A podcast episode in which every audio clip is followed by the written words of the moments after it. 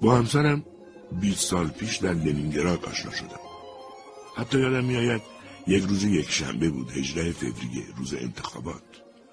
مسئولان ساختمان تک تک در خانه ها را می‌زدند و به اهل خانه دستور می‌دادند هر چه زودتر بروند رأی بدهند. بعد زنگ خانه ما را زدند. در را که باز کردم پشت در زنی جوان بود که کت پاییزه به تن داشت. شبیه معلم ها بود. یعنی انگار یک کم زیادی از سن ازدواجش گذشته بود. درست است که عینک به چشم نداشت اما دفتری در دستش بود. به دفتر نگاه کرد و اسم مرا خواند. گفتم بفهمید داخل چایی بخورید گرم شید. دختر خودش را معرفی کرد. النا بوریسوونا مسئول تبلیغات انتخابات. شما هنوز نرفتید رأی بدید؟ این حرفش بیشتر از اینکه یک سوال باشد حالت شماتت داشت. دوباره گفتم بفهمید داخل چایی بعدم برای اینکه رسم ادب را رعایت کرده باشم گفتم مادرم خونه هستم مادر سردرد داشت. اما این باعث نشد فریاد نزند و نگوید بیا تو یکم از حلوایی که درست کردم بخور. گفتم حالا برای رأی دادن هنوز خیلی وقت داریم. سپس با هم صبحانه مختصری خوردیم و دست آخرم مادر برای هر یک از ما تکه حلوا برید و گذاشت. بعد رفتیم بیرون. روی برفا پر از پوست آب نبات بود. سرایدارمان کت شیکش را پوشیده بود و داشت پوز می‌داد. دوست نداشتم بروم و رأی بدهم. البته این به خاطر تنبلی نبود. بلکه به این خاطر بود که به محض اینکه همه می‌رفتیم و رأی می‌دادیم بعد اننا هم دیگر اجازه پیدا می‌کرد که به خانهاش برگردد. بعدها معلوم شد که خودش هم در رأیگیری آن روز شرکت نکرده بود. برای چه؟ به خاطر مردی که قطعات تنز ناموفق می نوشت. البته من هم وظیفه شهروندی خودم را پشت گوش انداختم. پس یعنی من و او شبیه هم بودیم؟ در این بیست سال خیلی از دوستانمان عاشق شدند، ازدواج کردند و بعضی طلاق گرفتند. من در روزنامه معروف کار می‌کردم. حقوق من ماهی صد روب به علاوه یک مقدار ناچیزی اضافات بود. حتی یادم میآید یک زمانی ماهی چهار روبل به حقوقم اضافه می‌شد. چون داشتم در های مدیریتی جدید تبهر پیدا می‌کردم. مانند اکثر روزنامه نگاران من نیز سودای نوشتن رمان را در سر داشتم. و برخلاف اکثر روزنامه نگاران من سرانجام مشغول نوشتن شدم. اما اکثر مجلات معتبر دست نوشته های مرا نمیپسندیدند. النا داستانهای من را نمی‌خواند. البته هرچند من هم هیچ وقت داستانهایم را به او نشان نمی‌دادم اما خودش برای خواندن آنها هیچ تمایلی از خود نشان نمی‌داد. البته من هم خیلی از حال او با خبر نبودم. اوائل همسرم در یک آرایشگاه کار می‌کرد. بعد مسئول نمونه خانی شد.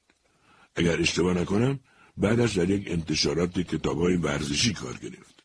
حقوقش دو برابر من بود. صحبت های ما بیشتر پیرامون امور خانه بود. هر یک از ما حلقه دوستان خود را داشت. حتی کتابهایی هم که میخواندیم یکسان نبود. همسرم همیشه نزدیکترین کتابی رو که در دسترسش بود برمی داشت و از هر کجای کتاب که باز می‌شد از همانجا هم شروع به خواندن می‌کرد. گاهی می‌گفتم من محض خنده که شده باید برات گل بخرم. النا هم جواب می‌داد من به چیزی نیاز ندارم. خود من هم انتظار نداشتم النا برایم هدیه ای بخرد. مشکلی با این موضوع نداشتم. چهار سال به همین منوال زندگی کردیم. بعد کاتیا دخترمان به دنیا آمد. این موضوع به شکلی غیر منتظره برای من و همسرم موضوع جدی و شاید به توان گفت یک معجزه بود. ما در تمام آن سالها دو نفر بودیم و حالا ناگهان یک نفر سومی هم به ما اضافه شده بود. یک موجود نرنهو، بهانهگیر و نیازمند به توجه. ما دخترمان را بزرگ نکردیم فقط خیلی دوستش داشتیم به خصوص که از پنج ماهگی مدام مریض احوال بود در واقع کاتیا مثل قباله ازدواج ما بود یادم میآید یک روز که می‌خواستم به دفتر سردبیر بروم کاتیا را هم داخل کالسکش گذاشتم و با خودم بردم. رفته بودم یک مقدار از حقوقم رو که مانده بود بگیرم. کارمند آنجا پرونده ای را باز کرد و گفت اینجا را امضا کنی. به خاطر بچه نداشتن 16 روبل از حقوق شما کم می‌کنی. گفتم ولی من یه دختر دارم. گفت باید مدارک لازم رو ارائه کنید. دست کردم و از داخل کالسکه بچه یه بسته صورتی پوشک برداشتم و روی میزش گذاشتم. بفهمید اینم مدرک. اینطوری بود که شانزده روبل را زنده کردم.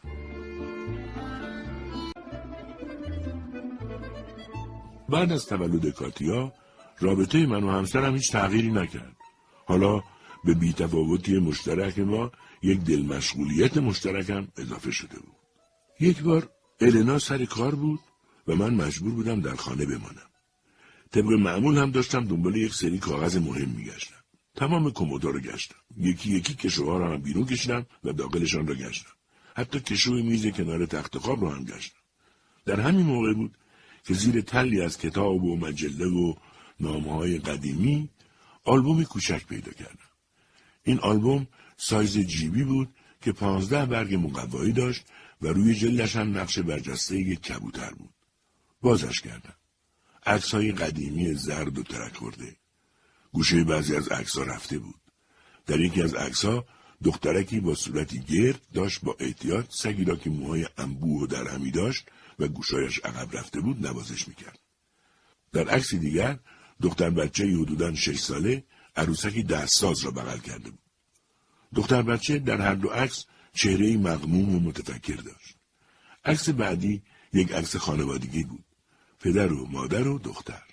پدر یک بارانی بلند پوشیده بود و کلاه حسیری بر سر داشت. فقط نوک انگشتایش از آستین بارانی بیرون آمده بود. زن یک بلوز کامبایی کلوفت با آستینهای پف کرده پوشیده بود. چند تا از طره های موی مجعدش هم از زیر روسری نازکش بیرون آمده بود. دخترک کاملا برگشته بود و این باعث شده بود جلوی کاپشن پاییزش باز بشود. احتمالا چیزی خارج از کادر مثلا یک سگ بلگرد حواسش را پرت کرده بود. بعد نوبت عکس اقدام بود. با لبخندهای بیش از حد تصنعی و اغراقآمیز. عکس براغ بعدی که کل سفر را گرفته بود یک عکس دست جمعی مدرسه ای بود. چهار ردیف صورتهای خشک و بیروح و وحشت زده. حتی یکیشان را هم نمی‌شد دید که لبخند زده باشد. وسط بچه ها هم معلم ها ایستاده بودند. در سمت چپ ردیف سوم همسرم بود. یعنی تنها کسی که حواسش به دوربین نبود. در تمام عکس ها چهرهش را شناختم. حتی در یک عکس کوچک که تعدادی اسکیباز را نشان می‌داد. یا در عکس بسیار کوچک دیگری که جلوی یک کتابخانه روستایی گرفته شده بود. حتی در عکس جمعیت عظیمی که جلوی گروه کر جوانان ایستاده بودند هم توانستم چهره همسرم را پیدا کنم. او را که دختری غمگین با کفشای کهنه بود شناختم. او را که دختری جوان و خجالتی در لباسی کهنه بود و زیر تابلوی ایستاده بود شناختم. او را که دانش آموزی روسری به سر نزدیک کتابخانه بود شناختم. و هر کجا همسرم در عکسی بود انگار غمگین ترین آدم آن عکس بود. چند برگ را رد کردم. عکس مردی جوان که کلاه کار بر سر داشت. پیرزنی که دستش را بالای چشمانش سایبان کرده بود و زنی که نمی شناختمش. صفحه آخر آلبوم را که گشودم نفسم بند آمد. نمی‌دانم چرا تا آن حد شگفت زده شده بودم. احساس می‌کردم صورتم سرخ شده است. یک عکس مربعی بود که کمی از یک تمر بزرگتر بود. پیشانی باریک، گونه های اصلاح نشده، عین صورت یک ماتادور نامرتب، عکس خودم بود. فکرم آن را از روی کارت شناسایی سال قبلم برداشته بود. می‌شد رد محوی از مهر را بر لبه سفید عکس دید. دو سه دقیقه سر جایم خشکم زده بود. صدای گذشت ثانیه ها را از ساعت راهرو ورودی میشنیدم. یک جایی بیرون یک پمپ باد شروع به کار کرد. بعد صدای جیغ آسانسور را شنیدم. همانطور بی حرکت نشسته بودم. اما حالا که فکرش را می‌کنم از خودم می‌پرسم در آن لحظه واقعا چه شده بود؟ اتفاق خاصی رخ نداده بود. زنی عکس همسرش را داخل یک آلبوم خانوادگی گذاشته بود. یک موضوع کاملا عادی اما در آن موقع به شکل فلش کننده شوکه شده بودم نمی توانستم حواسم را جمع کنم و بفهمم چرا همسرم این کار را کرده بود ناگهان انگار متوجه جدی بودن همه چیز شده بودم یعنی من تازه متوجه این مسئله شده بودم و این همه سال عشق و محبت را از دست داده بودم. حتی آنقدر توان نداشتم که به این موضوع فکر کنم. هیچ وقت حتی فکرش را هم نکرده بودم که عشق تا به این حد می‌تواند عمیق و شدید باشد. با خودم فکر کردم منی که الان این فکر باعث شده دستایم بلرزد در آینده هنگامی که به این موضوع فکر می‌کنم چه حسی خواهم داشت. بعد کتم رو پوشیدم و به محل کارم رفتم.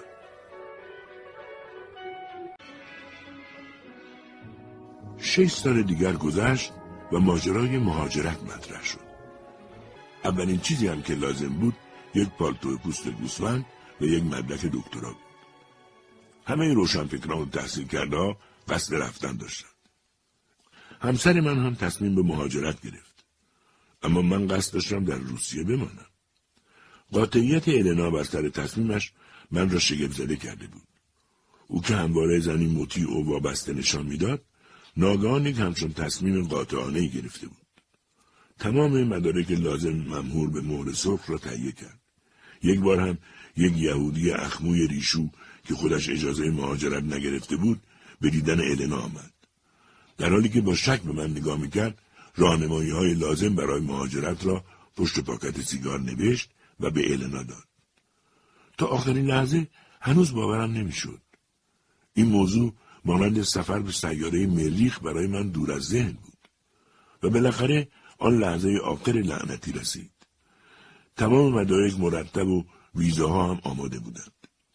کاتیا هم کلکسیون پوست شکلات و تعمرایش را به دوستانش داده بود. فقط مانده بود خریدن بلیت هواپیما. مادرم گریه می‌کرد. النا بیش از اندازه نگران بود. من خودم را عقب کشیده بودم. بعد النا رفت بلیتا را بخرد. در بازگشت یک جعبه همراهش بود. مستقیم به سمت من آمد و گفت یکم پول برام باقی مونده. این برای تو. داخل جعبه یک پیراهن نخی خارجی بود که اگر اشتباه نکنم دوخت رومانی بود. گفتم خب ممنونم. پیراهن شیکی بود. ساده و از پارچه مرغوب اما من باید برای رفتن به کجا چون این پیراهنی را می پوشیدم واقعا کجا؟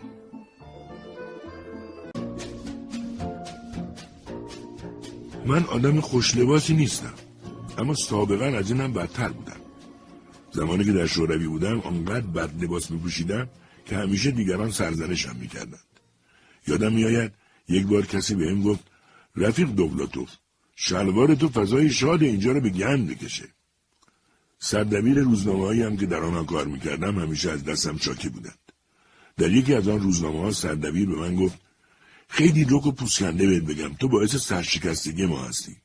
ما فرستادیم تشییع جنازه ژنرال بعد به من خبر رسیده تو حتی کت شلوارم نپوشیدی.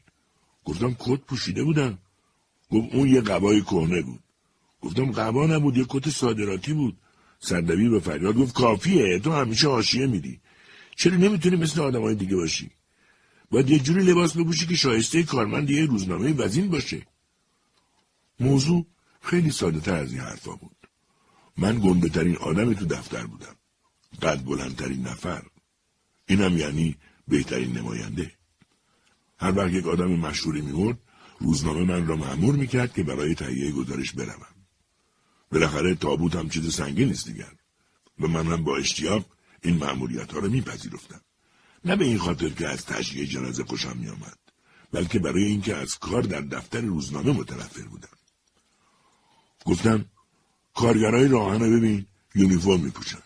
به نگهبان ها کاپشن های گرم میدن. به راننده ها لباس رانندگی میدن. خب حالا چه اشکالی داره روزنامه هم برای من لباس مناسب بپره؟ یه دست کت برای مراسم تحریم گفت بیا یه قراری بذاریم تو تا سال نو سه تا مقاله مهم اجتماعی که بازخورد اجتماعی بالایی هم داشته باشن تحویل بده به من منم به عنوان جایزه برای یه دست کت آبرو من می‌خرم گفتم بسیار خوب پس حرف یادت بمونه یک هفته بعد بود که یک روز رفتم سر کار. رئیس بخش تبلیغات از من خواست به دفترش بروم. سلام کردم و پرسیدم موضوع چیه. گفت روز مجلسه و ما هم پونزده تا طرح داریم. برای هر جمهوری یک طرح. باید از هر ملیت یه نماینده داشته باشیم. سیگارش را عجیبش بیرون آورد و ادامه داد. ببین مشکلی با روسا نداریم. اوکراینی هم زیاده. تو دانشکده پزشکی یه گرجی هم پیدا کردیم. اما آخه من ازبک از کجا گیر بیارم؟ تندی گفتم از ازبکستان. گفت تو چقدر نابغه ای؟ کار من ضرب العجلیه. پس خوب گوش کن. می‌خوای پنجاه روب کاسب شی؟ جواب دارم چرا که نه؟ گفت یه ازبک برام پیدا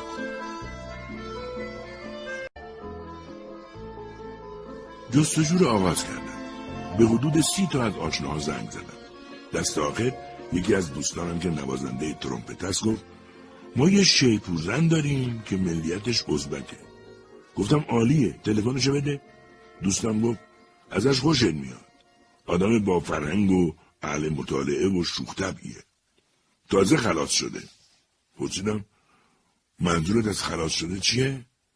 جواب داد خب محکومیتش کشیده آره آزاد شده پرسیدم یعنی دوز بوده؟ دوستم که انگار بهش برخورده باشد گفت دوز چیه؟ گوشی رو قطع کردم درست در همین وقت بود که رئیس بخش تبلیغات تماس گرفت فریاد کشید خوششانسی یه ازبک پیدا کردیم. یک کاسب خورده پاس. اینم خودش یه حسنه. حالا یه جورایی به صورت غیر رسمی ازش حمایت میشه. منظورم موضوع درآمد شخصی و اینجور چیزاست. بنابراین در مورد ازبک دیگه مشکلی نداریم. گفتم خیلی بد شد. من یه کاندید خیلی خوب پیدا کرده بودم. یه ازبک با فرهنگ و تحصیل کرده. تکنواز ارکستر هست. تازه هم از سفر برگشته. گفت دیگه دیره. برات یه مأموریت جدید داریم. روز بهرهوری نزدیکه. باید یه روز امروزی پیدا کنی که حسابی آدم فنی هم باشه. بعد یه مقاله تهیه کنی. گفتم که اهمیت اجتماعی هم داشته باشه. گفت بدون شک. چنین آدمی را سراغ داشتم. برادر بزرگم که در کار ساخت فیلم های خبری است یک بار درباره یک چنین آدمی بهم گفته بود. اسم پیرمرد یوگنی ادواردوویچ بود. کارش هم این بود که ماشین های قدیمی رو بازسازی می‌کرد. از محل های دفن زباله آهنهای گرازه بزرگ و زنگ زده رو بیرون می‌کشید. بعد سعی می‌کرد ماشین ها را به شکل روز اولشان در بیاورد. واقعا هم روی آنها کار می‌کرد. جوش می‌داد میچسباند رنگ می‌کرد.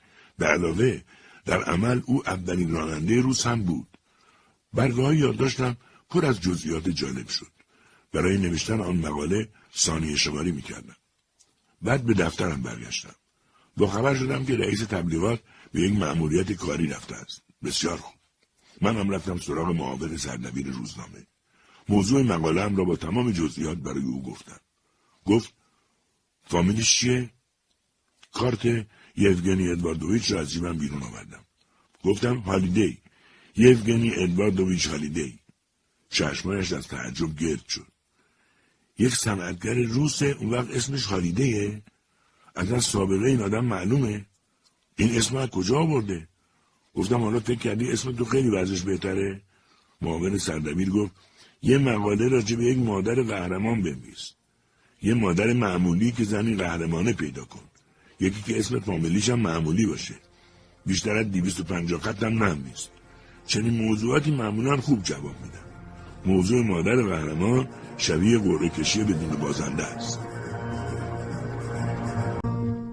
دوباره شروع کردم به تلفن زدن به دوستانم.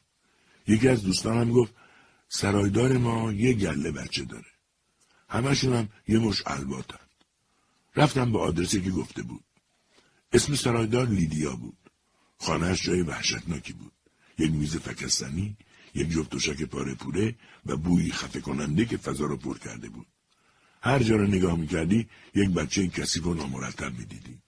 کوچکترین بچهش توی گهواره تخت سلایی داشت رنگ می‌زد. یک دختر چهارده ساله اخمو داشت با انگشت روی شیشه پنجره چیزی می‌کشید. علت رفتنم به آنجا را توضیح دادم. لیدیا سر حال آمد و گفت خواهش می‌کنم. منم کمکت می‌کنم. پرسیدم دولت کمکتون نمی‌کنه؟ گفت چرا؟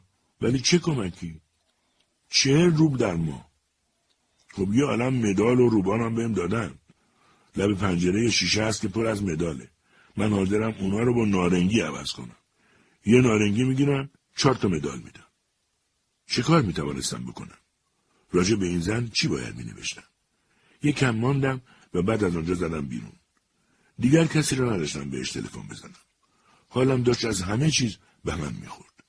به این فکر افتاده بودم که شاید بهتر باشد دوباره روزنامه نگاری را کنار بگذارم و سراغ باربری تو اسکله بروم دیگر حتی به خودم زحمت ندادم به دفتر روزنامه زنگ بزنم. با خودم گفتم اگر از روزنامه بهم زنگ زدند بهشان می‌گویم که دچار بنبست نوشتن شدم. اما با تمام این حرفها من بالاخره از تصدق سر روزنامه صاحب یک دست کت‌شلوار شدم. یک دست کت‌شلوار شیک که کتش دو ردیف دگمه می‌خورد و اگر اشتباه نکنم دوخت آلمان شرقی بود. تو بخش تایپ روزنامه داشتم با همکارم حرف می‌زدم. در همان لحظه بود که سر کله یک غریبه مرموز پیدا شد. کم کم دیگر به حضورش عادت کردیم. هرچند هر وقت از کنارش رد می شدیم نگاه های معنیداری بینمان رد و بدل می شد. اینطوری بود که آرتور به بخش تایپ آمد و گفت ببخشید فکر کردم اینجا دستشوییه. گفتم با من بیایید با هم هم مسیریم. بعد گرم صحبت شدیم و تصمیم گرفتیم به بوفه طبقه پایین برویم. از همانجا هم به همسرم تلفن کردم که خانه نمیآیم و با هم به رستوران رفتیم. معلوم شد هر دومان به نقاشی های دهه سی و رمان های فاکنر علاقه داریم. آرتور آدم خوشفکر و با استعدادی بود. پرسیدم تا حالا غربم بودی؟ گفت البته. گفتم مدت زیادی اونجا زندگی کردی؟ جواب داد چهل و سه سال. دقیق بگم تا همین سه شنبه هفته پیش. گفتم فکر می‌کردم اهل لتونی هستی. گفت خب تقریبا نزدیک شده بودی. من سوئدی هم می‌خوام یه کتاب راجع به روسیه بنویسم. آخر شب از هم خداحافظی کردیم. قرار شد روز بعد هم با هم ملاقات کنیم. صبح از دفتر سردبیر من را خواستند. یک غریبه مردی حدودا پنجاه ساله آنجا بود. لاغر و تاس بود. و فقط بالای گوشایش کمی موهای خاکستری داشت با خودم فکر کردم این آدم می‌تواند حتی بدون برداشتن کلاهش موهایش را شانه کند روی صندلی سردبیر نشسته بود خود صاحب دفتر هم روی یکی از سندلی های سفت ارباب رجوع نشسته بود. من رو کاناپه نشستم. سردبیر گفت ایشون رو معرفی می‌کنم. معمور کاگبه سروان چیلیایوف. به حالت احترام نیمخیز شدم. سروان شروع صحبت کرد. آن صدای خشن به آن ظاهر خسته اصلا نمی آمد. پرسید آرتور تورنستون رو می‌شناسی؟ جواب دادم آره دیروز با هم آشنا شدیم. گفت سوالات مشکوکی ازت نپرسید گفتم فکر نمی کنم چیزی یادم نمیاد پرسید کجا و چطوری با هم آشنا شدید گفتم من تو بخش تایپ بودم. اومد و ازم پرسید آها پرسید. پس ازت سوال پرسید. حالا اگه سری نیست چی پرسید؟ گفتم پرسید توالت کجاست. سرمان این را یادداشت کرد و گفت پیشنهاد می‌کنم دقیقتر به سوالاتم جواب بدیم. بعد سروان مکسی کرد. کمی از روی صندلیاش نیمخیز شد و سپس ناگهان صدایش را بالا بود ما فکر می‌کردیم تو آدم باوجدانی هستی. هرچند حالا برام مشخص شد آدم ابلهی هستی اطلاعاتی که ما راجع بهت داریم کاملا خلاف حرفاته می‌خواستم بپرسم کجای حرفام خلافه اما خودم رو کنترل کردم و حرفی نزدم به خصوص که سروان یک پرونده قطور هم بیرون کشید. اسم من را با خطی درشت روی پرونده نوشته بودند. به پرونده هم چشم دوخته بودم. احساس گاوی را داشتم که وسط مغازه کالباس فروشی ایستاده و به اطرافش نگاه می کند. سروان پرسید قرار مدارت با سوئدیه چیه؟ قرار امروز هم هم دیگره ببینی؟ گفتم قرار گذاشتیم. آرتور من و همسرم رو به تئاتر دعوت کرده. فکر کنم بهتره بهش تلفن بزنم با عذرخواهی کنم که به خاطر بیماری نمی‌تونم برم سربان نیمخیز شد و گفت اصلا و ابدا حتما برو سعی کن تمام جزئیات رو هم به خاطر بسپاری گفتم نمی‌تونم برم دلایل موجهی هم دارم پرسید مثلا چه دلیلی؟ گفتم من کتشلوار ندارم. آدم برای رفتن به تئاتر باید لباس مناسب بپوشه. بالاخره خارجی ها اونجا هستن. سربان پرسید چرا یه دست کتشلوار نداری؟ مسخره است. تو برای یک نهاد بزرگ دولتی کار می‌کنی. جواب دادم حقوقم خیلی کمه. سردبیر خودش را وسط انداخت و گفت می‌خواستم یه راز کوچیکی رو بهتون بگم. همونطور که می‌دونید جشنهای سال نو نزدیکه. ما تصمیم داشتیم هدیه‌ای با ارزش برای رفیق دوبلاتوف بگیریم. می‌تونن یه دست کتچلوار مناسب به ارزش 120 روب بخرن. گفتم اما سایز من عادی نیست. سردبیر گفت نگران اونش نباش. من خودم به مدیر فروشگاه زنگ می‌زنم. و اینطوری بود که من صاحب یک دست کتچلوار شیک خارجی شدم. اگر اشتباه نکنم دوخت آلمان شرقی. حدودا پنج باری بیشتر آن را نپوشیدم. یک بار همان موقعی که با مرد سوئدی رفتیم تئاتر چهار بار دیگر هم در تشریح جنازه هایی که از طرف روزنامه می‌رفتم. دوست سوئدی ما را هم به جرم اینکه روزنامه نگاری محافظه کار بود از کشور اخراج کردم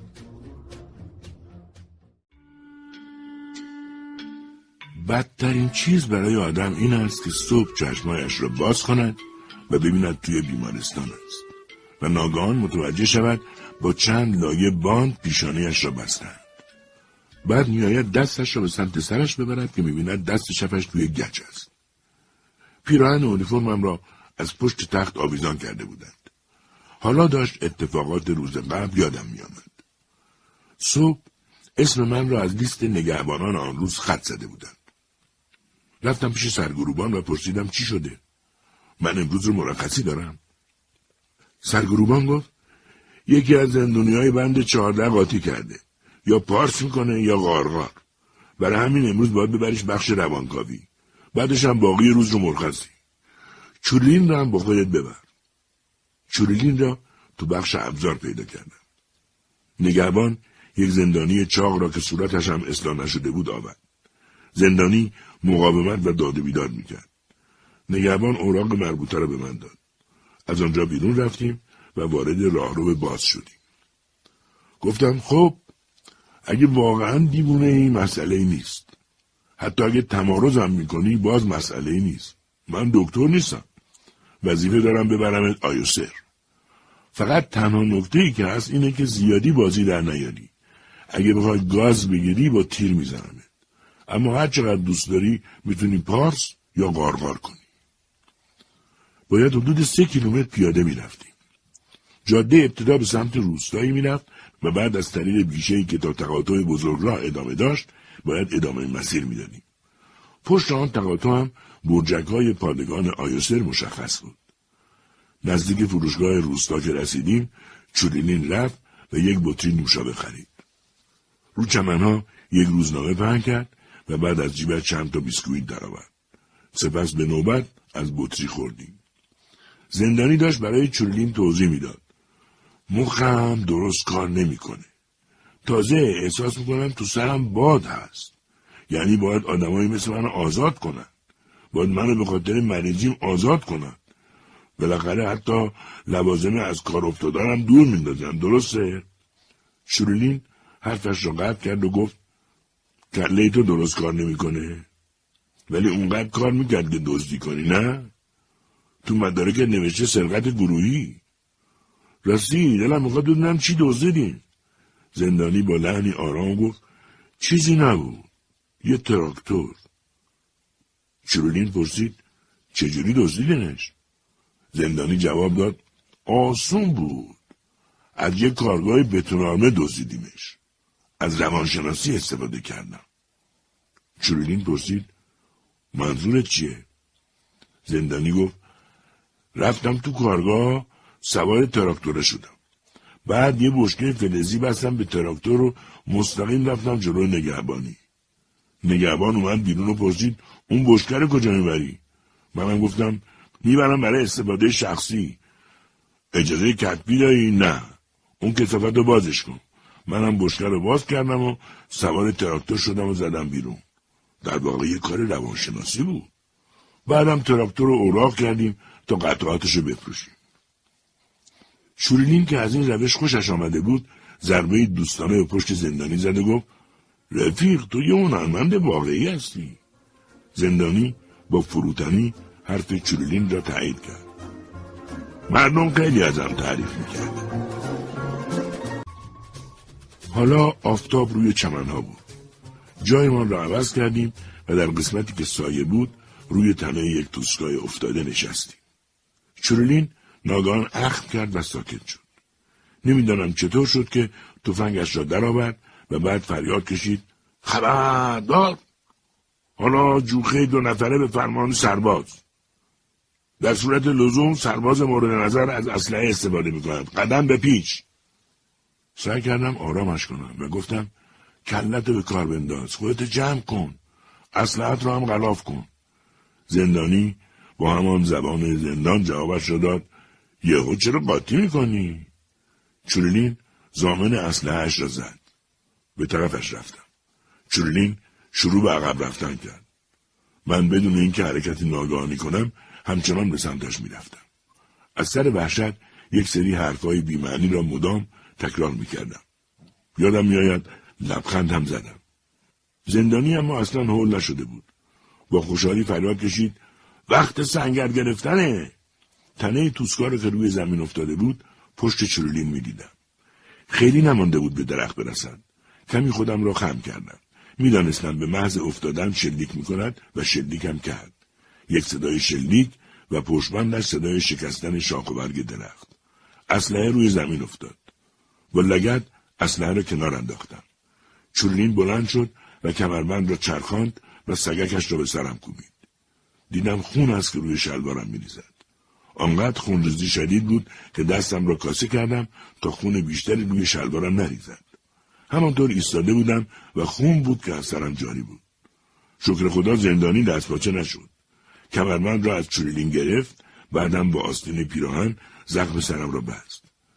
فکر کنم اینجا تازه چوریلین متوجه شد چیکار کرده است. سرش را دو دستی چسبید و در حالی که حق حق گریه می‌کرد به سمت بزرگران دوید.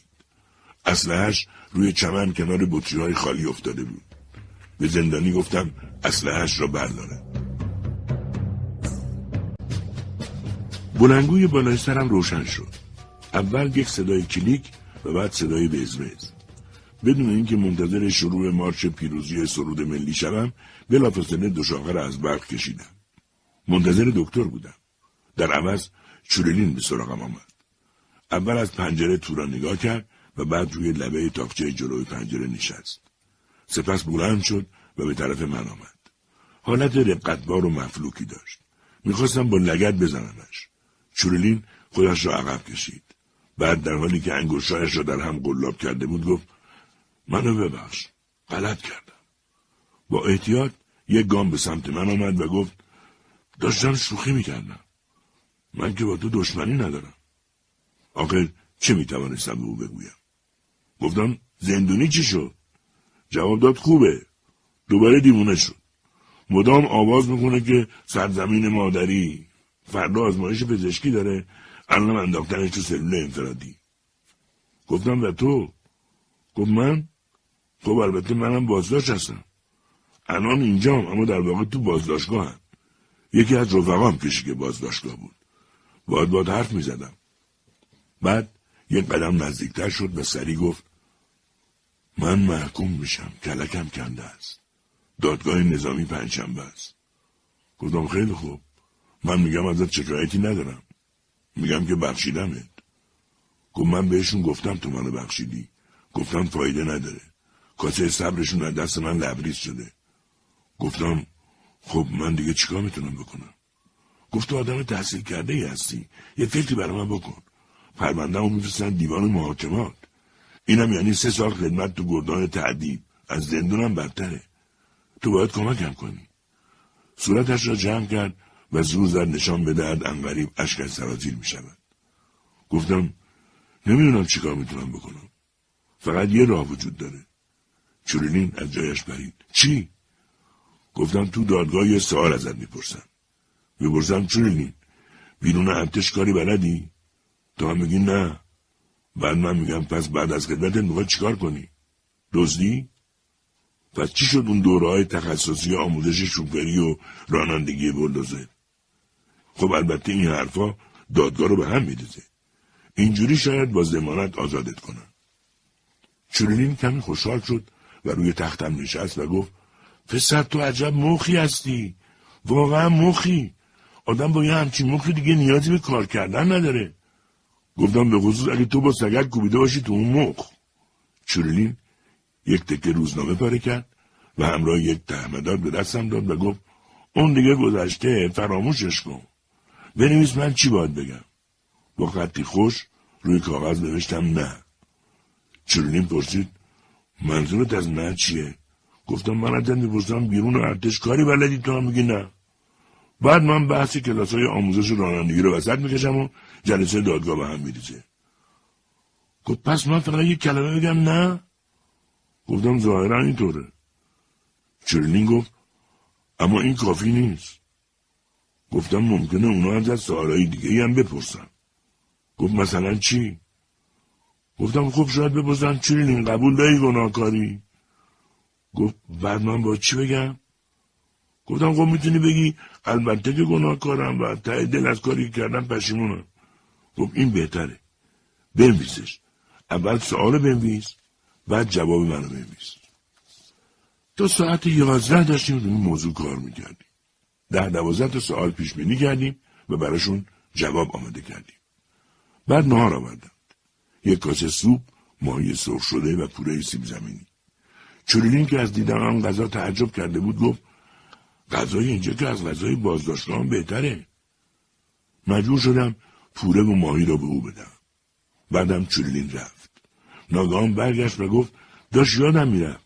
بیا کمربندامون رو عوض کنیم وگرنه به خاطر سگک کمربندم حکممو سنگینتر می‌کنم بعد کمربند من را برداشت کمربند خودش را کنار تخت آویزان کرد.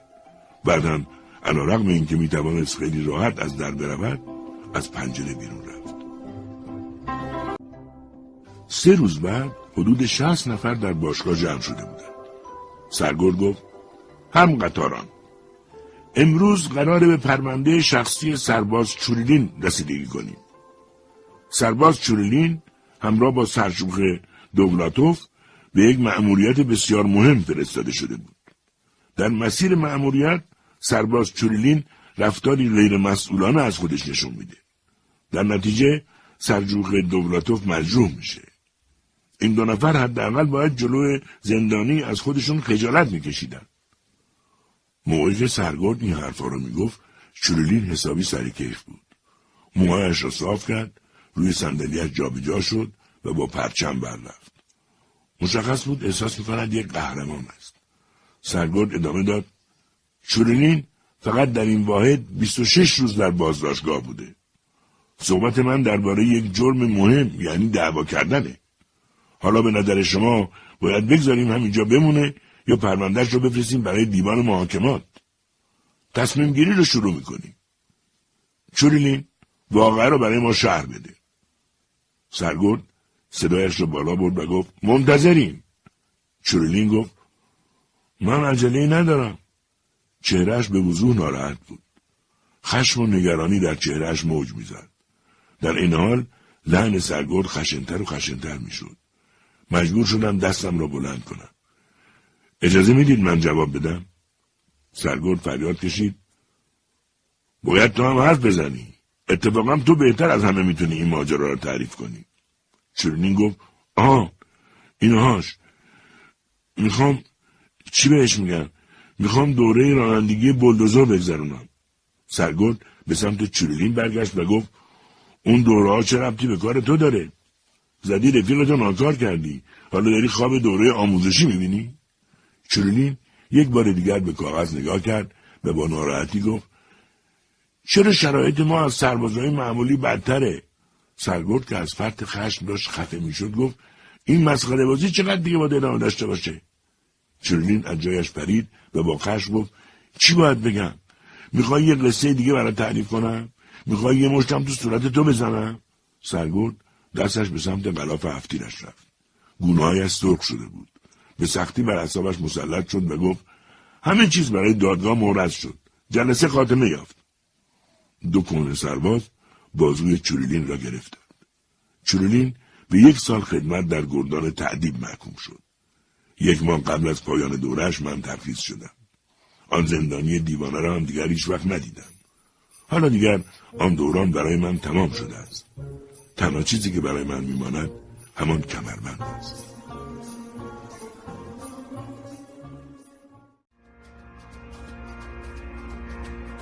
این ماجرا مربوط به هجده سال پیش است. یعنی دورانی که دانشجوی دانشگاه لنینگراد بودم. یک هفته بعد از ورودم به دانشگاه هم با دوستانی آشنا شدم که همه از دم آدمهای شیک پوش و اهل رستوران و سفر بودند. حتی بعضی هاشان ماشین شخصی هم داشتند. دلم می‌خواست وارد حلقشان بشوم. حالا که فکر می‌کنم نوع زندگی ما باعث می‌شد خرجمان زیاد باشد. اکثر اوقات هزینه ها بر عهده دوستانم بود که البته من از بابت این موضوع خیلی خجالت میکشیدم. بعد بدهی بالا آوردم. بدهی هایم به صورت تصاعدی بالا می‌رفت. ماه نوامبر بدهی هایم به هجده روبل رسیده بود که در آن دوران رقم وحشتناکی بود. بعد با مغازه های امانی، رسیدها، حس نداری و سرخوردگی آدم در مراجعه به این مغازه ها آشنا شدم. صبحها با حس انتظار برای فاجعه غریب الوقوع از خواب بیدار می شدم. یکی دو ساعت طول می کشید تا خودم را راضی کنم و لباس بپوشم. واقعا دیگر به فکر سرقت یک جواهر فروشی افتاده بودم. دیگر مطمئن شده بودم که آدمهای فقیر و عاشق فقط باید به فکر دزدی باشند. یک بار تو شهر دوره افتاده بودم و لنگ شش روبل بودم. باید کت زمستانیم را از رهن در می آوردم.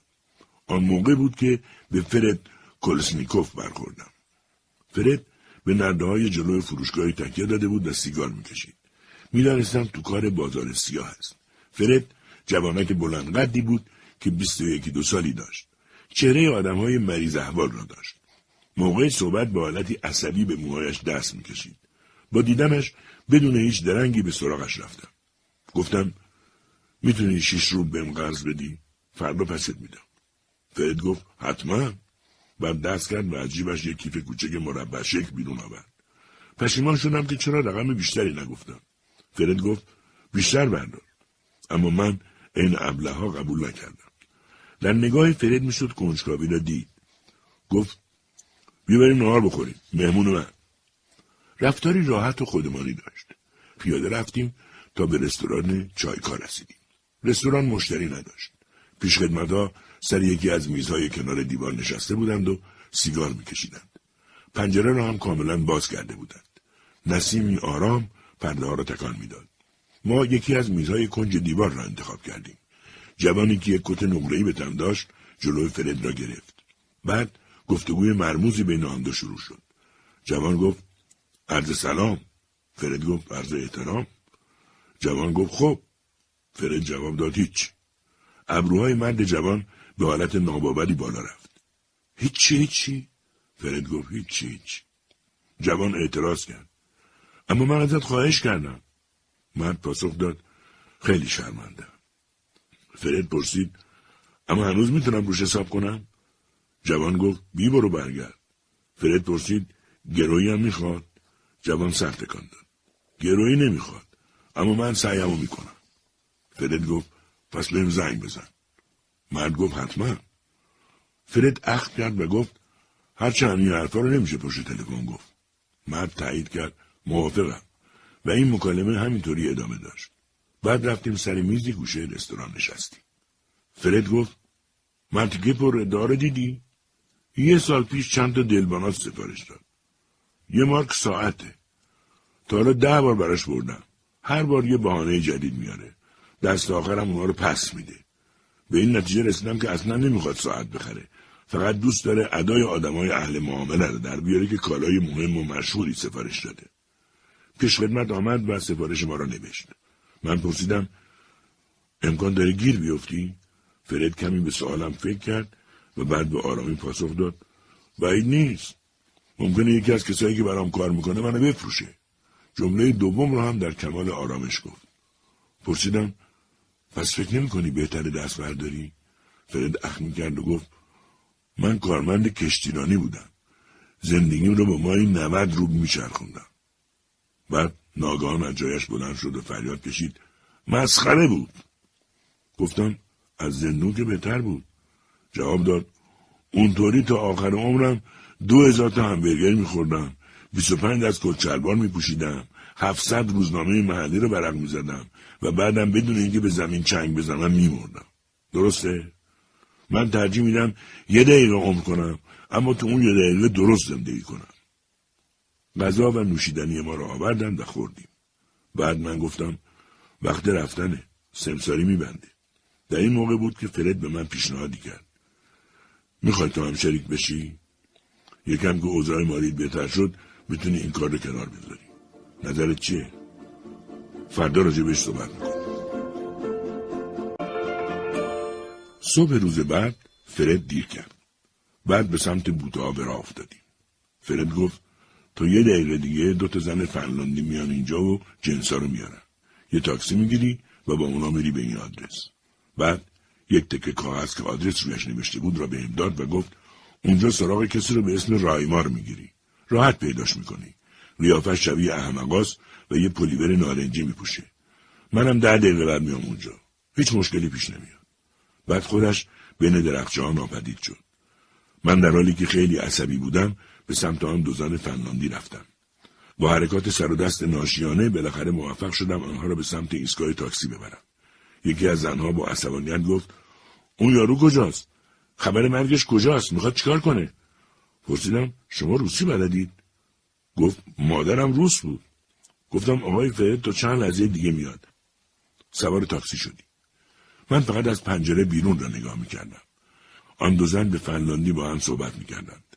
مشخص بود چیزی باعث نگرانیشان شده است.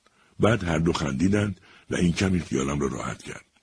مردی که پلیور نارنجی به تن داشت در پیاده رو منتظر ما بود. گفتم روسی بلدم رایمار بدون اینکه تعجب کند گفت عالیه. محشره. اینطوری ما هم راحت تریم. توی ساختمان هر جا که نگاه می‌کردی ظرف کثیف بود. دیوارها پر از عکس بود. روی مبل چند تا جلد رنگی خاک گرفته صفحه های گرامافون بود. رایمار چراغ را روشن کرد و به سرعت مشغول مرتب کردن آنجا شد. بعد گفت چی آوردین؟ ماریا گفت چرا اول نمیگه اون رفیقت که پول داره کجاست؟ همون لحظه صدای پایی آمد و فرد وارد شد. روزنامه را که از صندوق پستیش برداشته بود هم دستش بود. ظاهرش خیلی آرام و حتی بیتفاوت بود. به فنلاندی ها گفت تیروی. و بعد گفت سلام. سپس رو به رایمار کرد و گفت پسر اینا انگار حالشون گرفته است. چیزی بهشون گفتی؟ رایمار با ناراحتی گفت من؟ ما داشتیم راجع به هنر صحبت می‌کردیم. در ذهن روسی هم بلدم. فرد گفت عالیه. اصل خیلی مادام لنارد. حال شما چطوره مادمازل لیلونا جواب دادم خوبیم ممنون. رایمار گفت به امید پیروزی بر آلمان ها یک گرامافون رو زمین بود. فرد با پا آن را روشن کرد. صفحه سیاه به آرامی شروع به چرخیدن کرد. رایمار لبخندی زد و گفت جنس چی آوردید؟ ماریا گفت جوراب. فرد پرسید قیمت چند؟ ایلانا که جوانتر بود تندی گفت چهارصد و سی و دو روبل فرد پرسید می‌خوام بدونم چقدر آوردید؟ چند جفته؟ اینونا جواب داد. هفتصد و بیست جفت. رایمار پرسید کرپ نایلونی؟ اینونا جواب داد الیاف مصنوعی. جفتی شست کپک روی هم چهارصد و سی و دو روبل. آن دوران جوراب های کرپ مد بودند. کارخانه شوروی از آن جورابا تولید نمی کردند و به همین خاطر فقط می‌شد آنها را از بازار سیاه خرید. فرد کیفش را درآورد و پول را شمرد. بعد گفت بفهمید. بیست روبلم اضافه دادم. جنسا را تو ساکا در نیارید. من نگران و وحشت زده بودم. دلم می‌خواست هرچه زودتر از آنجا بروم. فرد به من گفت باید خانمها رو راهی کنیم و هفت روبلم به راننده بدیم. اگه بخوام رایما رو بفرستم ممکنه پولشون رو کش بره. رایمار با دلخوری گفت من من که مول راز صداقتم نمیره بعد دفترچه و خودکاری از جیبش بیرون آورد بعد از کمی حساب و کتاب گفت دقیقا هفتصد و بیست جفت فنلاندی ها آدم های صادقی هستند فرد گفت به هر کدوم حدود پونصد خورده ای می‌رسه رایمار رقم دقیق را گفت پونصد و هفتاد و شش روبل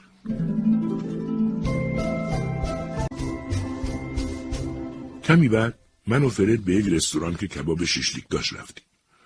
مشمه های رومیزی رستوران چسبناک بودن. هوا پر از دود روغن بود. آدم های داخل رستوران عین ماهی های آکواریوم داخل این دود حرکت می‌کردند. فرد پریشان و دلخور بود. گفتم اون همه پول ظرف پنج دقیقه؟ فرد گفت بعد آدم برای یک کیک روغنی که تو مارگارین پخته شده با چل دقیقه معطل بشه. پرسیدم من به چه دردت می‌خورم؟ گفت من به رایمار اعتماد ندارم. نه برای اینکه سر مشتری ها رو کلا می‌ذاره. به خاطر اون قیافش. حتی وقتی به یه بقالی کاملا معمولی هم میره و به مغازهدار یه روبل میده طرف مطمئن اون یه روبل مال دزدیه. حالا با چهل دلار رفته تو سرلافی. خب این کاملا خلاف قوانین ارزیه. دیر یا زود سر از زندون در میاره. فرد وقتی می‌خواست برود گفت پنجشنبه سهمتو می‌گیری. داشتم یکهو مبدل به یک آدم ثروتمند و قوی می‌شدم. پنجشنبه فرد به من تلفن کرد و گفت فاجعه شد. مغازه ها پر شدن جوراب کرپ. جوراب کرپ روسی جفتی هشتاد کپک. جنسش هم از جورابای فنلاندیا بهتره. همون جنس آشغال صنعتیه. حالا دیگه جورابای ما رو جفتی یک روبلم نمی‌خرن. بعد از آن اتفاقات زیادی روی داد. عملیات بارانی های ایتالیایی. فروش دوباره شش دستگاه استریوی آلمانی. دعوا تو هتل کاسموس سر یک جعبه سیگار آمریکایی. فرار از دست یک گروه پلیس در حالی که یک محموله دوربین ژاپنی همراهمان بود و یک عالم اتفاقات دیگر. من بدهیهایم را صاف کردم. یک مقدار لباس آبرومندم برای خودم خریدم. رشتم در دانشگاه را هم عوض کردم. با دختری که در نهایت همسرم شد آشنا شدم. موقعی که رایمار و فرد دستگیر شدند یک ماه به بالتیک رفتم. دست و پا شکسته کار نوشتن را شروع کردم. شغلم را از دست دادم. یک ماه هم زندان کشیدم و در این مدت فقط یک چیز بدون تغییر ماند. حدود 20 سال من هر جا می رفتم جوراب سبز نخودی پایم بود. به همه دوستان هم از آن جوراب ها دادم. کریسمس ها مجسمه های دکوری کوچک می خریدم و لای جوراب هدیه می دادم. از آن جوراب ها برای گردگیری و به عنوان کهنه استفاده می کردم. درزهای کنار پنجره را با چپاندن آن جوراب ها پر می کردم. ولی باز تعداد آن جوراب های بدترکیب خیلی کم نشده بود. بعدم که از کشور خارج می یک کپه از آن جوراب های کرپ فنلاندی را تو آپارتمان خالیم جا گذاشتم. سه جفتش را هم داخل چمدانم چپاندم.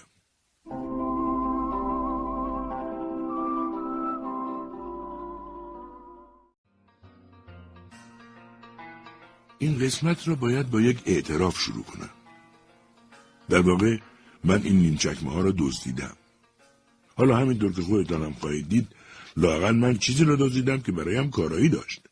من های روسیه با کیفیتی را دزدیدم که مخصوص صادرات تولید شده بودند. آنها را از رئیس کمیته اجرایی شهر لنینگراد کش رفتم. بعضی از دوستانم که نفوذی داشتند من را به یک استودیوی هنرهای کاربردی و تزئینی معرفی کرده بودند. در آنجا به عنوان کارآموز سنگتراشی مشغول به کار شدم. تصمیم داشتم من وجودیم را در مجسمه های یادبود پیدا کنم. من را در گروه سنگتراشا گذاشته بودند. سه نفر بودیم. سردست اسمش اسیب لیخاچو بود. ویکتور سایپین هم دستیار و دوست لیخاچو بود. هر دو آنها در کارشان استادکار بودند. لیخاچو آدم اخمو، سختگیر و کم حرفی بود. گاهی چند ساعت حرف نمی‌زد و بعد ناگهان مطلبی کوتاه و غیر منتظره می‌گفت. تکگوییهایش در امتداد افکار پیچیده‌ای بود که در ذهن داشت. یکو می‌دیدی برمیگشت و به اولین کسی که بر حسب اتفاق کنارش بود می‌گفت بعد تو میگی کاپیتالیسم آمریکا اروپا مالکیت خصوصی. پس در این سیاه اتومبیل دارن اما بذار روشنت کنن دلار داره ثبوت می‌کنه. در این موقع سایپین با خنده می‌گفت این یعنی یه جایی برای صعود کردن داره. باز خیلی بد نیست. اما روبل کسافت تو که جایی برای افتادن نداره برعکس سایپین پرحرف و خوش برخورد بود. عاشق بحث کردن هم بود. آن دو نفر مربیان من بودند. در زمان مقرر دستور ساخت یک مجسمه را به ما دادند. یک کار پرهزینه و عجله ای بود. قرار بود طرح برجسته نویسنده و دانشمند فقیدی را برای یک ایستگاه جدید مترو بسازیم. رفتیم تا نگاهی به آن مدل بیاندازیم. مجسمه را در لباسی عجیب طراحی کرده بودند. در دست راستش کاغذی لوله شده داشت. در دست چپش هم یک کره جغرافیایی داشت. آنطوری که من متوجه شدم کاغذ نماد خلاقیت بود و کره نماد علم. از کره جغرافیایی خوشم آمد. هرچند به ما به دلایلی نامعلوم سمت قاره آمریکا روی کره در معرض دید بود. مجسم ساز با دقت رشته کوههای مینیاتوری را درآورده بود. شک داشتم در دوران دانشمند چون نقشه دقیقی از قاره آمریکا حتی وجود داشت. این نکته را به مجسم ساز گفتم. مجسم ساز عصبانی شد. لیخاچو زیر لب گفت باش بحث نکن. به تو چه ربطی داره؟ اما مجسم ساز ناگان آرام شد و گفت شایدم حق با تو باشه. در هر حال تغییرش نمیدیم. کار را شروع کردیم. اول در استودیو کار می‌کردیم. بعد معلوم شد باید خیلی سریعتر کار کنیم. قرار بود ایستگاه جدید مترو را در تعطیلات نوامبر افتتاح کنند. مجبور بودیم مراحل پایانی کار را در زیرزمین انجام بدهیم. ایستگاه مراحل پایانی ساختش را پشت سر میگذاشت. سر و صدای متعدد آنجا را محلی وحشتناک کرده بود. بوی لاستیک سوخته و آهک خیس فضا را پر کرده بود. مدل اولیه ما را با احتیاط پایین آوردند. دورش را با داربست بزرگ چوب بلوط محصور کرده بودند. یک تخت سنگ چهارتونی را هم کنارش با زنجیر بسته بودند و اینجا بود که یک مشکل پیچیده به وجود آمد. پله بری ها را هنوز راه نینداخته بودند و این یعنی برای رفتن به بالا و خوردن یک نوشابه باید 600 پله را بالا می رفتیم. روز اول لیخاچو گفت تو برو تو از ما جوانتری در راه دو بار مجبور شدم بیستم تا نفسم بالا بیاید. نوشابهی که با خودم آوردم ظرف یک دقیقه تمام شد. مجبور بودم دوباره بروم بالا. آن روز شش بار آن پله را بالا و پایین رفتم. زانوهایم درد گرفته بود. روز بعد تصمیم گرفتیم برنامه را عوض کنیم. عقل به خرج دادیم و همان اول کار با خودمان شش بطری پایین بردیم.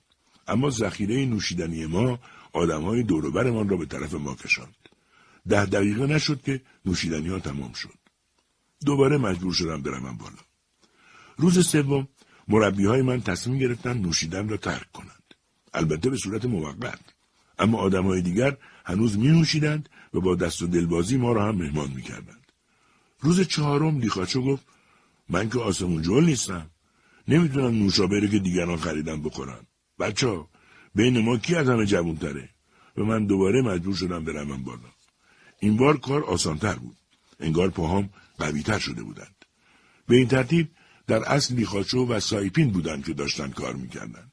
کم کم چهره مجسمه داشت واضحتر می‌شد یا شاید هم کریتر می‌شد. گهگاه مجسمه ساز سر راهش سری به آنجا می‌زد و تغییرات کوچکی را پیشنهاد می‌کرد. تعطیلات داشت نزدیک می‌شد. داشتیم ظریفکاری های آخر را انجام می‌دادیم. کم کم ایستگاه مترو داشت چهره شیک و جذاب به خود می‌گرفت. کف را با موزاییک فرش کردند. دالانهای مسقف را با چراغهای دیوارکوب فلزی تزیین کردند. یکی از دیوارها را هم برای کار ما خالی گذاشته بودند. قاب بزرگ فلزی را هم از پیش برایش درست کرده بودند. شب قبل از روز افتتاحیه ما همان پایین در ایستگاه خوابیدیم. باید آن تخت سنگ نحس را آویزان می‌کردیم. این یعنی باید آن را با قلقله و تناب بالا میکشیدیم. سپس آن را روی میخای پایه میگذاشتیم و دست آخر برای محکم کاری روی بستای آن رزین مخصوص میریختیم. حدود چهار متر بالا کشیدن آن تخت سنگ کار نسبتا پیچیده و دشواری بود. مدام گیر می‌کرد و پیدا کردن محل فرو کردن چنگک ها کار سختی بود. زنجیرها جیرجیر می‌کردند و تخت سنگ مدام سر می‌خورد. لیخاچه مدام داد می‌زد کنار میستین سرانجام تخت سنگ مرمری سر جایش قرار گرفت. نزدیکی های صبح بود که کارمان تمام شد. مراسم رسمی پرده برداری ساعت یک انجام می شد. وقتی لیخاچو آمد کت شلوار آبی پوشیده بود. سایپین شلوار جین و کت اسپورت به تن داشت. اصلا فکرش را هم نمی کردم که می تواند آدم خوش لباسی باشد. رفتیم پایین. همه استادکارها که لباسهای شیک پوشیده بودند بین ستونهای مرمری قدم می زدند. چهار نجار داشتند با سرعت جایگاه سخنرانی را آماده می کردند. جایگاه را درست زیر کار ما نصب کرده بودند.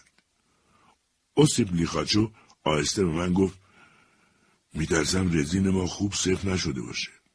سایپین خیلی شورش کرده بود. در واقع الان اون تخت سنگ مرمر کسافت به موی بنده. برای همین وقتی مراسم شروع شد کنار بیست. به همسرتم بگو جلو نره. گفتم اما کله گنده لنینگراد قرار اونجا بیسته اگه بیفته چی؟ رئیسم با بیوسله گفت چه بهتر. قرار بود شهردار شهر هم بیاید. بنا بود اعضای شورای شهر لنینگراد هم او را همراهی کنند. یعنی چند تا محقق و ژنرال و ورزشکار و نویسنده. مهمان ها ساعت یک و بیست دقیقه رسیدند. شهردار مردی بلند قد و میان سال بود. ظاهر آدم های روشنفکر را داشت. دو نفر محافظش چهره خشک و بیروهی داشتند. از ظاهر ناراحتشان می‌شد فهمید کاملا آمادگی درگیرای احتمالی را دارند. شهردار چرخی در ایستگاه زد و دست آخر جلوی لوح سنگی ما ایستاد. به آرامی پرسید این تصویر منو یاد کی میندازه؟ رئیس ایستگاه در حالی که معلوم نبود به چه میخندد پشت سرش رفت. مهمانها و چند تا از استادکارهای مهم سر میزهای غذا رفتند. ظاهرا ما را هم در زمره خواست شهر در نظر گرفته بودند. به ویژه که خود مجسم ساز اصلی هم حضور نداشت. حدود سی نفر سر میز حاضر بودند. مهمانها یک طرف و ما هم طرف دیگر. دقیقه بعد همه سرگرم گفتگو بودند. رئیس ایستگاه داشت مجیز شهردار را می‌گفت. گچکارها و بنده ها وسط حرف هم میپریدند و از کاهش دستمزدها گله می‌کردند. فقط بیخاچ و ساکت بود. چیزی فکرش را مشغول کرده بود. نگاه من به شهردار بود. انگار یک چیزی آزارش می‌داد. یک چیزی مثل خوره داشت اذیتش می‌کرد. اخم کرده بود و انگار به خودش فشار میآورد. سپس ناگهان شهردار به میز نزدیکتر شد. بعد بدون اینکه سرش را پایین بیاورد خم شد. ساندویجی را که دست چپش بود انداخت و دستش را زیر میز برد. لحظه ای از چهره مهمانان افتخاری می‌شد خواند که همگی بر روی شهردار تمرکز کردند. بعد شهردار با لبخند بدنش را صاف کرد و به پشتی صندلی تکیه داد. سپس به آرامی ساندویچش را برداشت. در این موقع بود که من یواشکی رو میزی را بالا زدم و زیر میز را نگاه کردم. به محض اینکه زیر میز را دیدم بلافاصله دوباره صاف نشستم. چیزی که دیدم آنقدر شگفت زدم کرده بود که دهانم از تعجب باز مانده بود. از رازی که در دل داشتم لرزیدم. زیر میز پاهای گنده شهردار را دیدم که جورابای سبز ابریشمی پوشیده بود. داشت انگشتای پایش را تکان می‌داد طوری که انگار داشت تکنوازی پیانو می‌کرد. کفشهایش هم کنار پایش بود. اینجا بود که نمی‌دانم یگو چم شد. ذات پلیدم سر برآورده بود. خودم را روی صندلی جلو کشیدم و بر روی لبه آن نشستم. پاهایم را دراز کردم، کفشهای شهردار را پیدا کردم و آرام آنها را به سمت خودم کشیدم. در آن لحظه رئیس ایستگاه ایستاد و گفت توجه کنید دوستان عزیز. همه به سمت جایگاه برگشتند. نگاه من به شهردار بود. با نگرانی داشت با پاهایش زیر میز را میگشت. از حالت نگران چهرهش می‌شد حد زد شعاع حرکت پاهایش داشت بیشتر و بیشتر می‌شد. کیف لیخاچو کنار صندلی من بود. همیشه این کیف را همه جا با خودمان می بردیم. بارکشیش هم وظیفه من بود. دستمالم را انداختم، به بهانه برداشتنش خم شدم و کفشای شهردار را چپاندم توی کیف. می توانستم سفتی و سنگینی کفشای با کیفیت شهردار را احساس کنم. بعد در کیف را بستم و بلند شدم. باقی مدعوین هم ایستاده بودند. دو محافظ با تعجب به رئیسشان نگاه می‌کردند. و اینجا بود که شهردار ثابت کرد خیلی آب زیر و باهوش است. دستش را روی قلبش گذاشت و آرام گفت حالم خوب نیست. فکر کنم بهتر چند لحظه دراز بکشم. سپس بلافاصله کتش را درآورد و گره کراواتش را شل کرد. بعد هم روی مبلی که نزدیکش بود دراز کشید.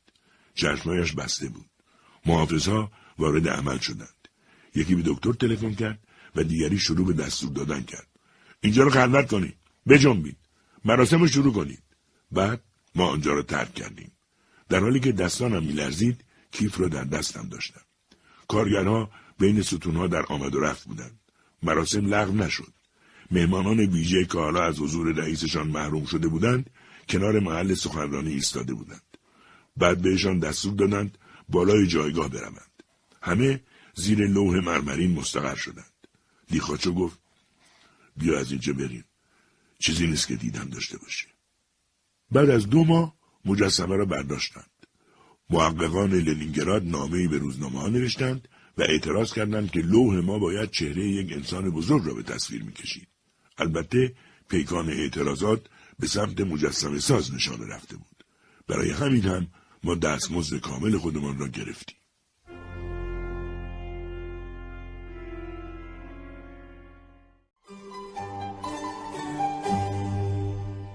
ماجرای این داستان قصه شاهزاده و گداست. آندری چرکاسوف در ماه مارس سال 1941 متولد شد.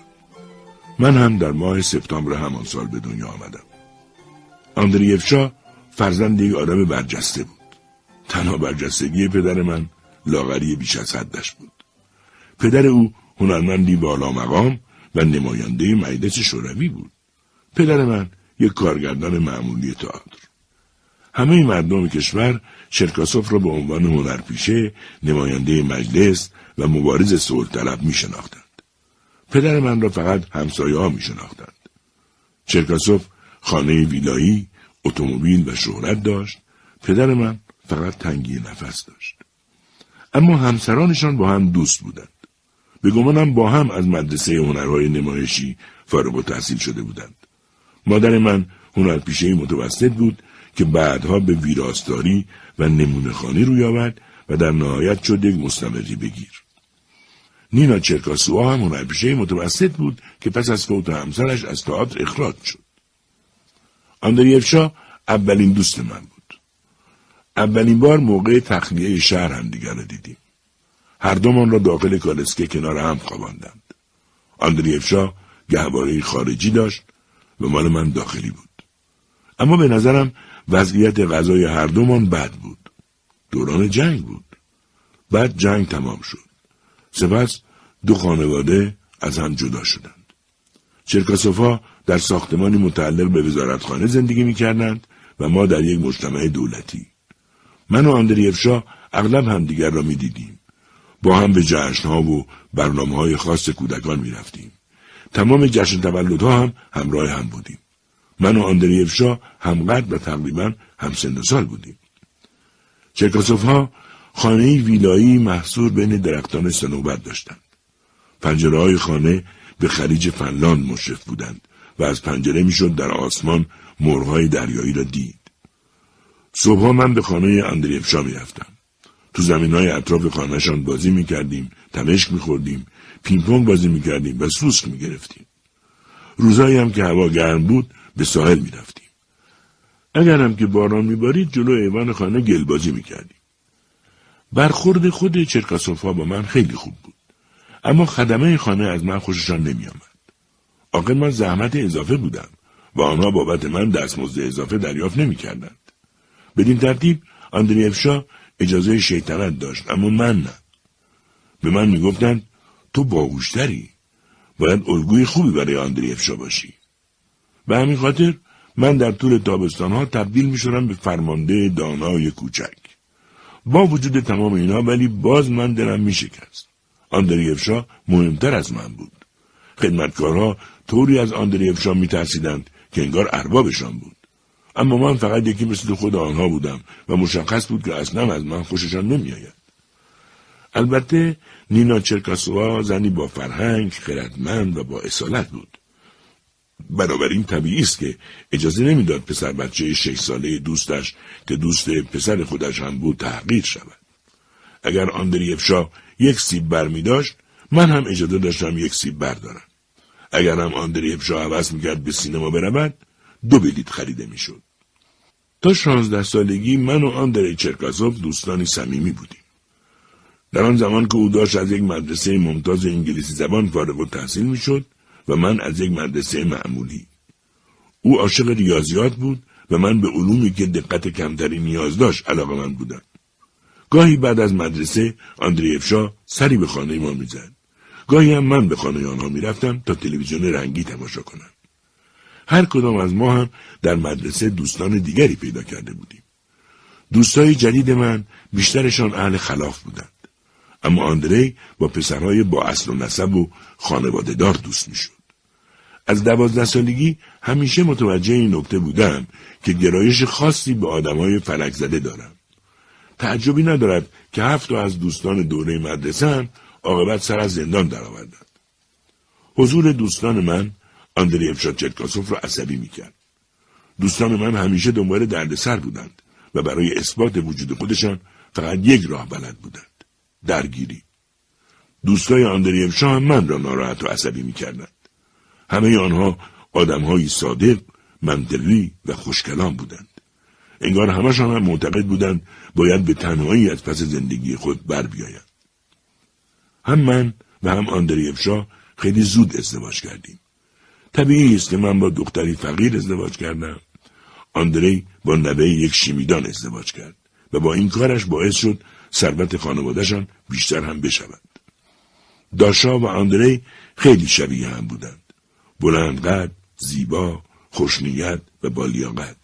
بی هیچ مشکلی در زندگی. من و النا هم شبیه هم بودیم. هر دو مدام در حال بدبیاری و نسبت به واقعیت زندگی غریب. سالها از آن ماجرا گذشت.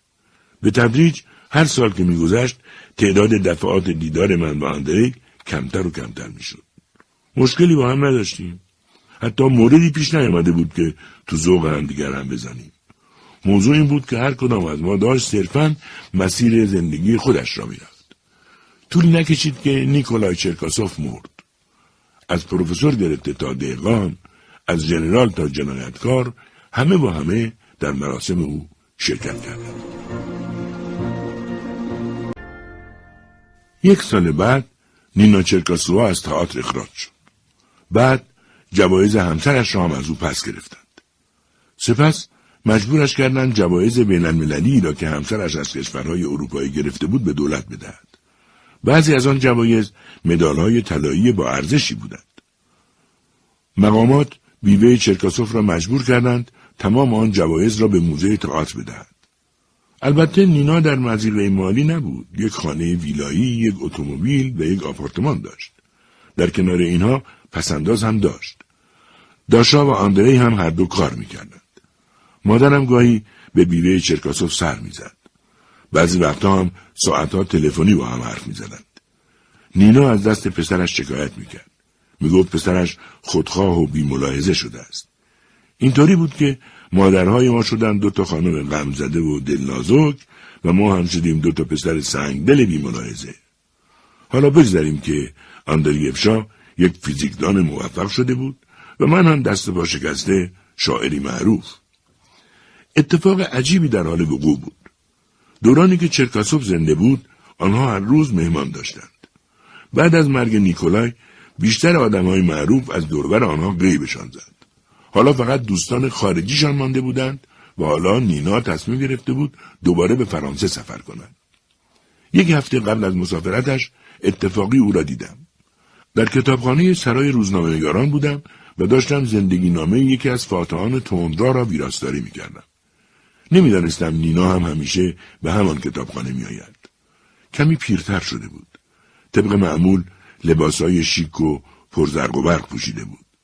بعد از سلام و اول پرسی نینا پرسید خبردار شدم نویسنده شدی. دست و پایم رو گم کردم. گفتم برای سرگرمی خودم یه چیزایی میمیسم. دو نفر دیگر در سالن مطالعه بودند. هر دو هم داشتن به ما نگاه می‌کردند. نه به این خاطر که بیوه چرکاسوف را شناخته بودند. بلکه برای اینکه عطر اودوکرون فرانسوی به دماغشان خورده بود. نینا گفت می‌دونی منم همیشه دلم می‌خواست چیزی درباره همسرم بنویسم یه چیزی شبیه خاطرات گفتم حتما باید بنویسیم گفت ولی متاسفانه استعدادشو ندارم هرچند همه دوستام همیشه از نامه های من تعریف می‌کنن گفتم خب پس فکر کنید داری یه نامه طولانی میمیسید گفت یعنی چطوری؟ گفتم سخت این کار شروع به نوشتنه از کجا آشنایی شما شروع شد؟ بعد راجع به ادبیات حرف زدیم. بعد به سراغ هنر رفتیم. بیشتر از یک ساعت با هم صحبت کردیم. بعد او خداحافظی کرد و رفت. دیگر دستم به ادامه ویراستاری نمی‌رفت. به فقر و ثروت فکر کردم. به موقعیت تأصفبار و شکننده روح بشری. سه هفته بعد یک روز تلفن خانه زنگ زد. نینا از پاریس برگشته بود. گفت به ما هم سری خواهد زد. ما هم برای پذیرایی کمی حلوا و بیسکویت خریدیم. چکاسوا جوانتر و اندکی مرموزتر شده بود. معلوم شد مشاهیر فرانسوی از مشاهیر ما معرفت بیشتری داشتند و از او به گرمی پذیرایی کرده بودند. مادرم از او پرسید پاریسیا چطوری لباس میپوشند؟ نینا پاسخ داد هر چیزی که به نظرشون بهشون بیاد میپوشن برای ما هدایایی آورده بود. برای من یک کت کهنه مخمل کبریتی آورده بود. راستش رو بگویم از هدیهش خیلی جان خوردم. مشخص بود که آن کت باید شسته و رفو می‌شد. پشت آرنجایش برق می‌زدند. چند تا از دگمههایش هم افتاده بود.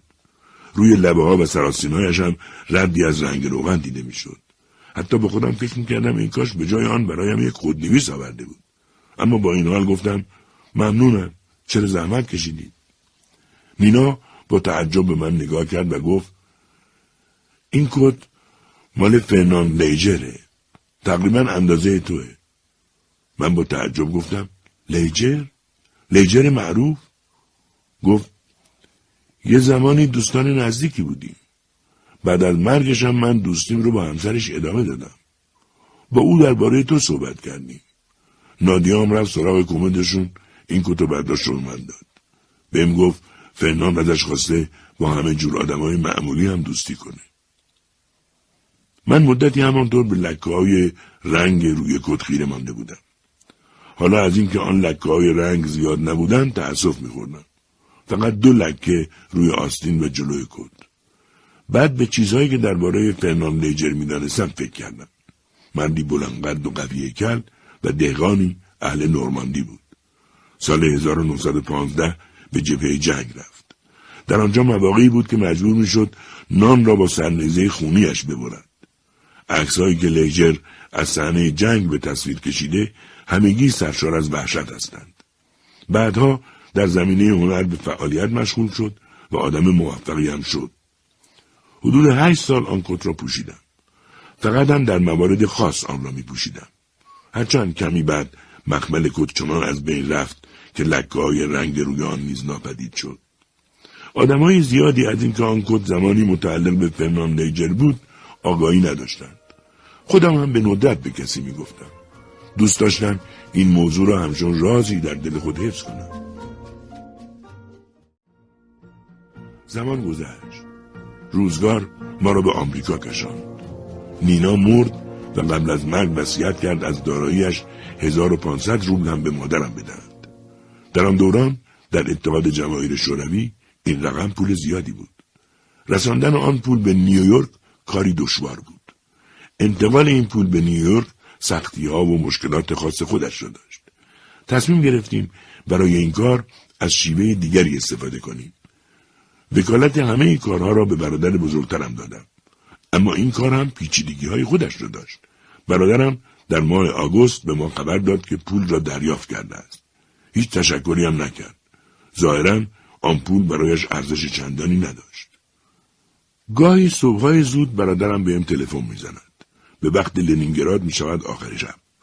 پشت تلفن به حدی صدایش آهسته و خشدار است که آدم را به شک می اندازد.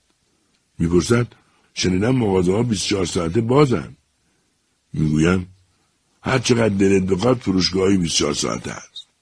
بعد برادرم به نشانه احترام به این موضوع کمی سکوت می‌کند. بعد من می‌پرسم تو چطوری؟ او هم می‌گوید با میم شروع میشه. میگذره. اما این حرفا رو می‌زنیم تا از موضوعات اصلی تفره برویم. بالاخره برای آندره چرکاسوف هم زندگی میگذرد. امسال زمستان دکترای فیزیکش را می‌گیرد. نمی‌دانم شاید هم دکترای ریاضی چه فرقی می‌کند.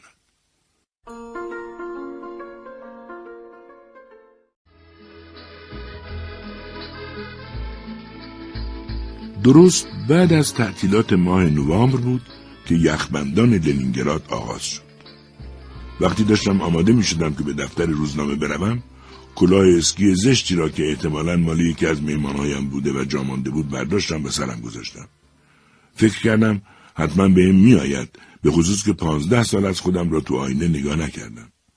به دفتر روزنامه که رسیدم طبق معمول چهل دقیقه دیر کرده بودم. یک جورهای دیگر حسابی جوگیر شده بودم و خودم را برتر از دیگران می‌دانستم. جو دفتر خیلی دلگیر و کسالت آور بود. معلوم بود که یک چیزی شده. شاید پاداشی را که قرار بود به همه بدهند لغو کرده بودند. پرسیدم حالا چرا لب و همتون آویزونه؟ مرده کجاست؟ مولوخوفسکی جواب داد تو غسال خونه کوبیشیو تشریح جنازه هم فرداست. باز هم متوجه منظورش نشدم. بالاخره دلیوکین که تلفنش تمام شده بود گوشی را گذاشت و با همان صدای پچ پچ مانند ماجرا را برایم تعریف کرد. رایسا رفت. رایسا تایپیست ما مرده بود و از شانس یک تایپیست بسیار ماهر هم بود. دست تندی داشت و در کارش خیلی سریع بود. همین هم باعث می شد تعداد اشتباهات تایپیش خیلی زیاد باشد. وقتی در بوفه بودم دلیوکین به سراغم آمد. کمی زرده تخم مرغ به چانهش چسبیده بود. گفت می‌بینی چه برای سر رایسا اومد؟ آره؟ یه زن جوون سرحال. گفتم آره وحشتناکه. اینطوری بود که واقعا حالم بد شد. آنقدر بد که سرم درد گرفت. اینجوری بود که تصمیم گرفتم برگردم خانه. یعنی تصمیم گرفتم بعد از نهار حتی بر نگردم تا وسایلم را از دفتر جمع کنم. می‌خواستم مستقیم به خانه بروم. بلند شدم و بدون هیچ حرفی بوفه را ترک کردم. بعد از محبته حیات روزنامه خارج شدم و سوار اتوبوس شدم. خب بعدش چی؟ اینکه بعدش چی شد مهم نیست. برای من مهم این بود که از آن دفتر با اون اصول آهنین، اشتیاقهای غلط و رویاهای خلاقه تباه شده بیرون آمده بودم. به برادر بزرگم تلفن زدم.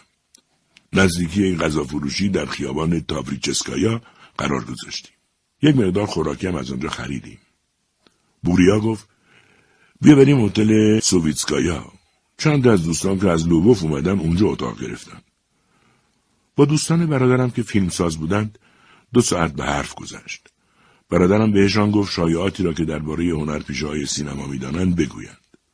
بعد آوازهای مخصوص زندانی ها را خواند. بعد هم تا توانست با آنها شوخی کرد. من دیگر آنقدر حوصلهام سر رفته بود که روزنامه روز قبل را برداشتم تا بخوانم. یکیشان می‌خواست برود فرودگاه دیدن کارگردانشان. کلاه اسکم را سرم گذاشتم. با آسانسور رفتیم پایین و از آنجا هم به ایستگاه تاکسی رفتیم. هوا داشت کم کم تاریک می‌شد. سایه آبی رنگی روی برفا درست شده بود. نور چراغهای نئون در تاریک روشن هوا ضعیف به نظر می رسید. دیگر طاقتم تمام شده بود. تمام روز فقط موج منفی گرفته بودم. می‌خواستم عقده تمام تغییر شدنهایم را سر این دو نفر خالی کنم. انگار همه چیز دست به دست هم داده بود. ماجرای رایسا و آدمهای روزنامه. کلاه اسکی زشتم. یادم نمیآید چه شد. یا زمین لیز بود یا مرکز سقل من مناسب نبود. در هر حال زمین خوردم.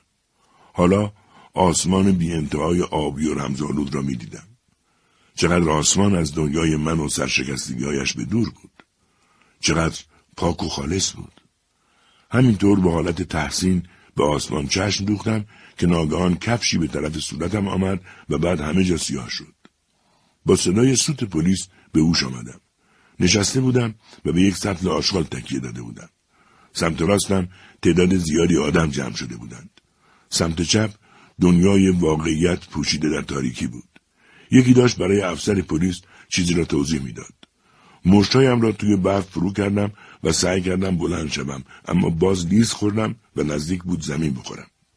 بعد دوباره با آسانسور برگشتیم بالا. لباسهایم غرق در گل بود. گونه هم خونریزی داشت. دوست برادرم دستش را دور کمرم انداخته بود. سعی کردم دستش را از پشتم جدا کنم. حالا این بار انگار او آویزان من شده بود. اما باز دستش را پشتم گذاشت. آسانسور با ناله ضعیف توقف کرد و بار دیگر به همان اتاق قبلی برگشتیم. برادرم تا من را دید نعره جگرخراشی از ته ولغوم کشید. حتی می‌خواست برود پایین و یک جایی یک کاری بکند اما بعد تصمیمش را عوض کرد و ماند. برادرم داشت با یک پارچه نمدار صورتم را پاک می‌کرد. دوستش داشت بند کفشم را باز می‌کرد و دیگری که نزدیک بود کمک می‌کرد که لباسم را در بیاورد. برادرم آمد تا توصیهی بکند که آنها ساکتش کردند و گفتند حرف نزند. هر بار می آمد یک پیشنهادی بدهد هر سه سرش داد و بیداد می کردند. منتظر یک فرصت کوتاه شدم و بالاخره ماجرای تایپیستمان را برایشان تعریف کردم. این بار هر سه سراپا گوش بودند و با علاقه به ماجرا گوش کردند. اصلا یکیشان که گریه هم کرد. از فرودگاه رفتن منصرف شدند و مرا بردن دکتر. بیست دقیقه زیر دست دکتر بودم. دکتر گفت مشکلی ندارم چون نه ضربه مغزی شده بودم و نه چشمم آسیب زیادی دیده بود. گفت زخم صورتم هم تا یک هفته دیگر خوب می شود. بعد گفت با چی زدنت؟ پار آجر؟ گفتم نه با کفش. دکتر گفت شاید میبندم یک کفش گنده و سنگین بوده. بعد اضافه کرد که یاد می‌گیریم تو شوروی هم کفشای شیک و ظریف درست کنیم. پس خب تا اینجای کار خیلی هم برایم بد نشده بود. تنها چیزی هم که ضرر کرده بودم کلاه اسکی هم بود که گم شد. حدود ساعت یک صبح بود که به خانه رسیدم. النا با لحنی خوش گفت مبارکه. ماجراهای آن روز را برایش تعریف کردم. در آخر حرفهایم النا گفت همیشه اتفاقای فوقالعاده سهم توه. روز بعد صبح زود برادرم تلفن زد. اصلا حس حال خوبی نداشتم. حوصله دفتر رفتن را هم نداشتم. اوضاع پولی هم خراب و آیندهم تیره و تار بود. تازه صورتم هم حالت تابلویی داشت. سمت چپ صورتم کبود شده بود. کنار کبودی طیفی از رنگهای رنگین کمان درست شده بود. حتی فکر اینکه آدم با این قیافه بیرون برود هم وحشتناک بود. اما برادرم گفت یک موضوع مهم نیست که به کمکت نیاز دارم. باید توی معامله سوری کمکم کنی. دارم یه تلویزیون رنگی قسطی می‌خرم تا بعد نقد به یه بابایی بفروشمش. پنجاه روبلی توی معامله ضرر می‌کنم. اما سیصد روب برام میمونه که باید اقساط یک ساله پس بدم. گرفتی چی شد؟ گفتم حرف درست. اما من چه کمکی می‌تونم بکنم؟ گفت من بهت احتیاج دارم. تو عقل معاشت بهتر از منه. فقط می‌خوام همه داشته باشی پولو به باد ندم. لباس پوشیدم و آماده رفتن شدم. و همسرم گفتم که به درمانگاه میرم. النا گفت این یه روبلو هم بگیر یه شیشه روغن آفتابگردون بخر. با برادرم در میدان کنیوشنایا قرار داشتیم. یک کلاه خز کهنه سرش گذاشته بود و از جیبش یک عینک آفتابی درآورد. گفتم عینک فایده ای نداره. به جاش اون کلاه رو بهم بده. رفتیم و در ایستگاه اتوبوس برقی منتظر اتوبوس شدیم.